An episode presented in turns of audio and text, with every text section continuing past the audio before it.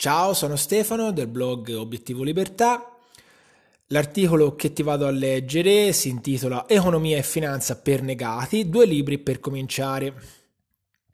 Questo è il primo articolo della sezione recensioni libri e come tale vuole essere il passo numero uno in direzione dei tuoi soldi. Quello più importante perché si parla di basi e si sa chi ben comincia è a metà dell'opera. Iniziamo quindi con il parlare di economia per negati.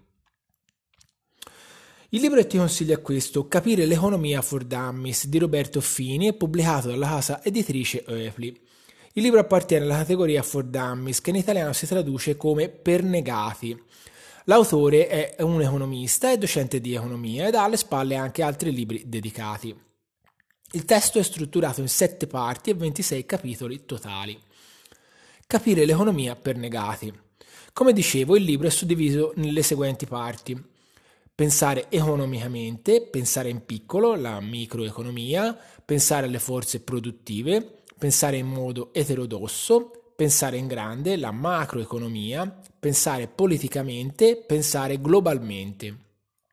Ognuno di questi ha i propri capitoli e affronta in maniera semplice il mondo dell'economia, spiegando ad esempio cos'è il PIL, ovvero il prodotto interno lordo, l'inflazione ed i vari cicli economici, il mercato con la domanda e l'offerta o perché si generano le bolle.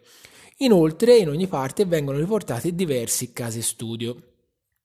Ho trovato la suddivisione fatta bene ed i vari argomenti scorrono via abbastanza facilmente.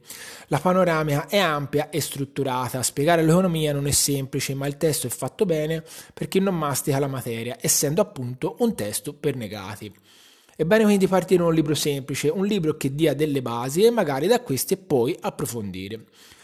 Quello che non mi è piaciuto è non aver mostrato, tramite grafici dedicati, l'intero ciclo economico, in modo da renderlo più immediato e capibile.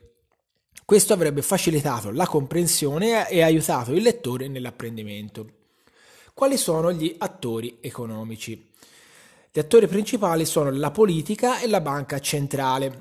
Per noi cittadini europei la banca centrale europea, ovvero la BCE.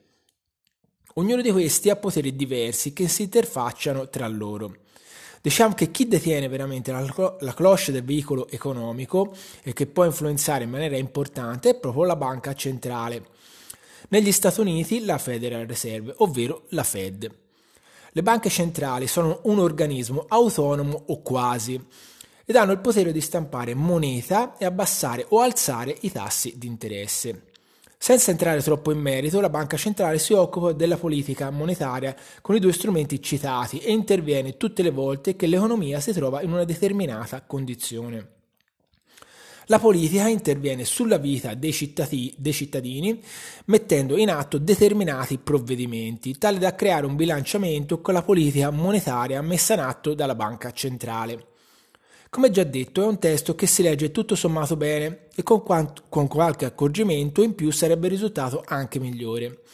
Credo che l'autore si sia sforzato per rendere l'argomento facile, d'altronde però si parla di economia. I termini sono tanti e gli argomenti complessi. Un lieve sforzo comunque è necessario farlo, è da qui che si parte. Economia e finanza si interfacciano e, sono, e tanti sono i fattori che in maniera diretta o indiretta influiscono sui mercati finanziari. Ok, passiamo all'altro libro che voglio suggerirti. Anch'esso appartiene alla collana, collana For Dummies, sempre della Oepli. Investire for Dummies è stato scritto da Massimo Intropido, un analista finanziario, autore di ulteriori testi economico-finanziari. Investire per negati. Questo secondo libro per negati è strutturato in tre diverse sezioni, ovvero gli strumenti della finanza, mercati finanziari, operare in borsa. Queste sono suddivise in 10 capitoli. L'autore esamina tutti gli strumenti finanziari usati negli investimenti, da quelli a basso rischio fino a quelli più rischiosi come le azioni, le opzioni o di future.